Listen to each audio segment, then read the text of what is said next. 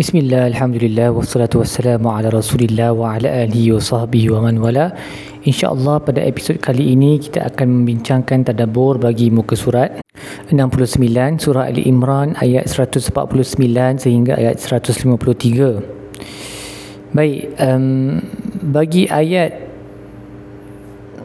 hatta idza fashiltum wa tanaza'tum fil amr wa asaitum min ba'di ma arakum mimma tuhibbun so ayat ni adalah tentang bagaimana pada awal perang Uhud Allah telah memberi kemenangan kepada um, orang Islam kerana Allah mencampakkan ketakutan ke dalam hati orang-orang musyrikun kerana kerana syirik yang mereka lakukan. Tetapi selepas itu mereka telah menjadi lemah um, dan Imam Ibnu Juzai berkata uh, bagi ayat tersebut wa tanaza'tum um, dia merujuk kepada perbalahan yang telah berlaku di antara para pemanah. Jadi di dalam di dalam sirah kita baca bagaimana Nabi meletakkan dalam lebih kurang 70 orang pemanah di atas uh, sebuah bukit kecil yang berdekatan dengan bukit Uhud tu dengan gunung Uhud. Dan mereka ni memastikan uh, supaya musuh tak dapat uh, intercept tak dapat masuk ke dalam barisan uh, tentera orang Islam dari arah belakang. Uh, tetapi selepas uh, kemenangan yang sekejap dan Uh, para pemanah ni melihat bagaimana askar yang berada di bawah sudah pun mula menolak orang kafir jauh ke hadapan dan mengambil harta rampasan perang yang ditinggalkan oleh oleh orang kafir mereka mula berbalas sama sendiri uh, dan berkata uh, sesama lain jom kita turun. Kita pun kena ambil juga. Kalau tak nanti orang yang bawah tu ambil semua kan? Jadi Abdullah bin Jubair yang menjadi ketua para pemanah dekat uh, bukit tu dia berkata tak boleh. Nabi kata kita tak boleh tinggalkan sini. Kalau kita nampak orang lain semua kena makan dengan burung pun kita tak boleh tinggalkan tempat ni sampai Nabi yang suruh kita turun uh, tetapi kebanyakan mereka tak dengar dan semua turun kecuali dalam 10 orang sahaja. Dan waktu itulah um, turunnya mereka daripada bukit itu telah dilihat oleh Khalid Al-Walid di sebelah sana yang masih kafir ketika itu. Dan kita tahu dan Khalid Al-Walid ini dia memang seorang master strategician. Jadi dia mengambil peluang untuk naik ke bukit dan membunuh 10 pemanah yang sedikit itu dan kemudian berlakulah kucak, kucak kacir yang besar dalam kalangan uh, askar orang Islam kerana dia telah berjaya untuk menembus askar daripada arah belakang kerana dah tak ada protection daripada para pemanah. Jadi ayat watanaza'atum ni berarti ada sebahagian mereka yang kata stay jangan pergi mana-mana ikut perintah Nabi. Ada sebahagian yang tak stay mereka turun ke bawah. Wa'asaitum dan mereka telah melanggar arahan Nabi SAW dan Ibu Imam Ibnu Juzai berkata dia punya address dia mukhatabah dia uh, uh, apa kita kata cara Allah strukturkan ayat tu adalah seperti Allah sedang bercakap dengan semua orang beriman. Uh, kamu semua dalam bentuk tu tum fashiltum wa tanaza'tum is like all of you. Tetapi sebenarnya yang um, yang melanggar perintah nabi tu hanya segelintir kecil sahaja. Kenapa begitu? Satu wa'zan lil jami' satu sebagai nasihat untuk semua orang. Jadi digunakan address tum tu fashiltum tanaza'tum untuk semua orang. Yang kedua wasatran alan manfa'al untuk uh, menutup aib mereka yang betul-betul telah melakukan. Jadi Allah sebut secara general kamu telah um, apa melanggar perintah nabi um, apabila kamu melihat apa yang kamu suka. Jadi bila dia ayat Allah guna ayat yang general macam tu untuk cover semua orang beriman maka orang yang betul-betul buat maksiat tu yang melanggar perintah nabi tu tidak diketahui lah identiti mereka untuk menutup aib mereka. Di samping ia menjadi nasihat untuk seluruh orang uh, uh seluruh orang, orang Islam. Dan Imam Al-Biqai berkata um, uh, hatta iza fashil tu bila kamu mula untuk hilang semangat dan jadi lemah uh, Allah ayat tu Allah terangkan sebab kepada macam mana orang iman tiba-tiba orang beriman tiba-tiba boleh jadi lemah dan hilang semangat adalah kerana wa tanaza'tum fil amr wa asaitum. Kerana kamu berbeza-beza pendapat dan juga kamu melanggar perintah Nabi. Inilah dua sebab yang telah menjadikan kamu menjadi lemah dalam uh, dalam barisan kamu. Jadi kita kena ambil iktibar lah supaya bila kita nak melakukan apa-apa urusan jangan sentiasa berbala dan jangan melanggar perintah Allah sebab ini akan melemahkan kita punya uh, semangat dan kekuatan Uh, seterusnya Imam Al-Sa'adi berkata bagi frasa wallahu dzu fadlil 'alal alamin uh, bagi ayat yang sama tu uh, ayat ya 152 yang panjang di mana uh, yang kita baru baca tadi tu uh, di mana Allah berkata ada di kalangan minkum man yuridu dunya ada di kalangan kamu yang suka kepada dunia wa minkum man yuridul akhirah dan ada yang suka kepada hari kiamat. Uh, kemudian Allah memalingkan kamu dan menguji kamu tetapi akhirnya Allah telah mengampunkan kamu kerana Allah itu um, penuh penuh dengan fadilat dan kebaikan ke atas orang beriman.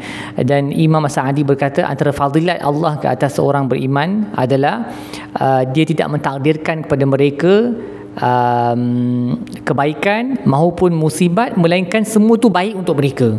Kalau mereka ditimpa uh, apa kebaikan ataupun nikmat mereka bersyukur dan Allah akan mengganjari mereka atas kesyukuran tersebut.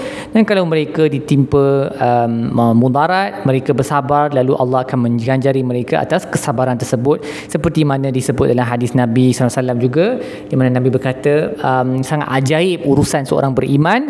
Uh, semua yang berlaku kepadanya baik berlaku untuk dia.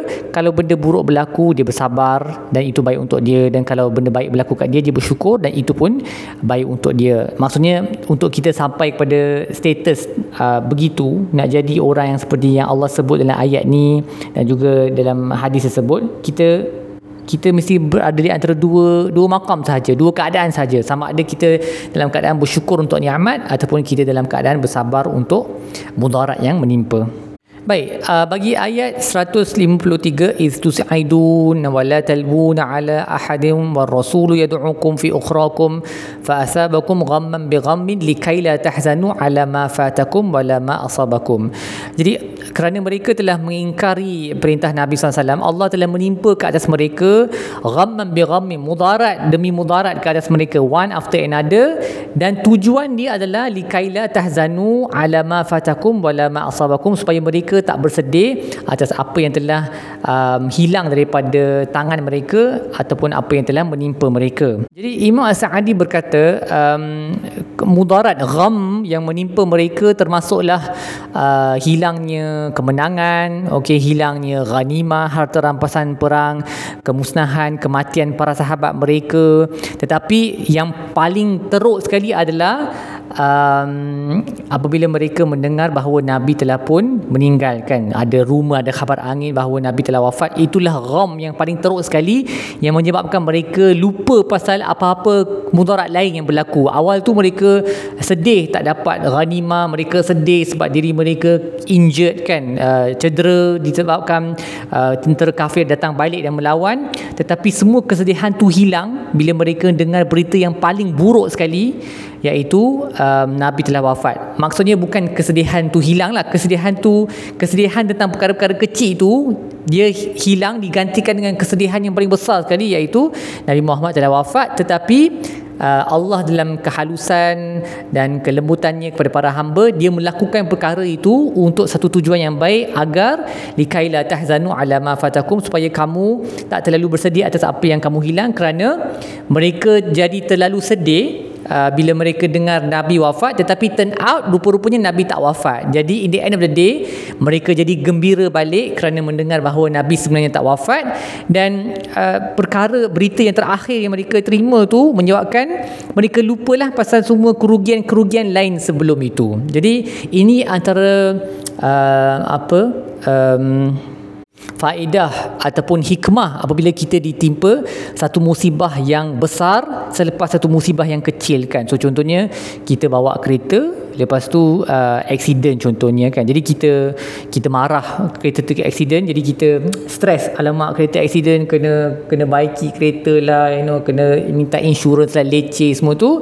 Tak boleh pergi kerja lah kena tumpang kawan. Banyak masalah yang timbul sebab kereta tu accident. Tapi tiba-tiba kita dapat telefon kat rumah anak kita um, tiba-tiba uh, jatuh sakit dengan asma asma attack yang terukkan sampai kena rush pergi hospital. Jadi instantly kita punya fikiran akan lupa pasal kereta tu sebab kita akan terus tertumpu kepada anak kita yang sakit uh, yang yang yang agak teruk tu. Dan apabila anak tu jadi baik di dalam hospital diberi treatment dia jadi elok semula kita akan in the end of the day kita akan rasa bersyukur. Sebab yang yang insiden kereta tu kita akan lupakan sebab Allah dah bagi kita satu musibah yang lebih besar dan kemudian uh, menjadikan uh, memperbaiki musibah tu kepada keadaan yang lebih baik. Jadi musibah-musibah yang kecil semua seolah-olah tak terjadi pun. We will forget about the car and we will be thankful to Allah because our son yang baru kena asman tu sudah-sudah pun menjadi baik. So itu antara uh, hikmah apabila kita mendapat musibah yang besar selepas musibah yang kecil. Baik apa yang kita boleh belajar daripada muka surat ini? Yang pertama um, ketahuilah bahawa mensyirikkan Tuhan ia adalah sebab adalah punca kepada ketakutan uh, anxiety apa kerisauan dan kesempitan jiwa. Seperti mana Allah sebut sanulqi fi qulubil ladzina kafaru ru'ba bima asyraku billahi ma lam yunazzil bihi sultana.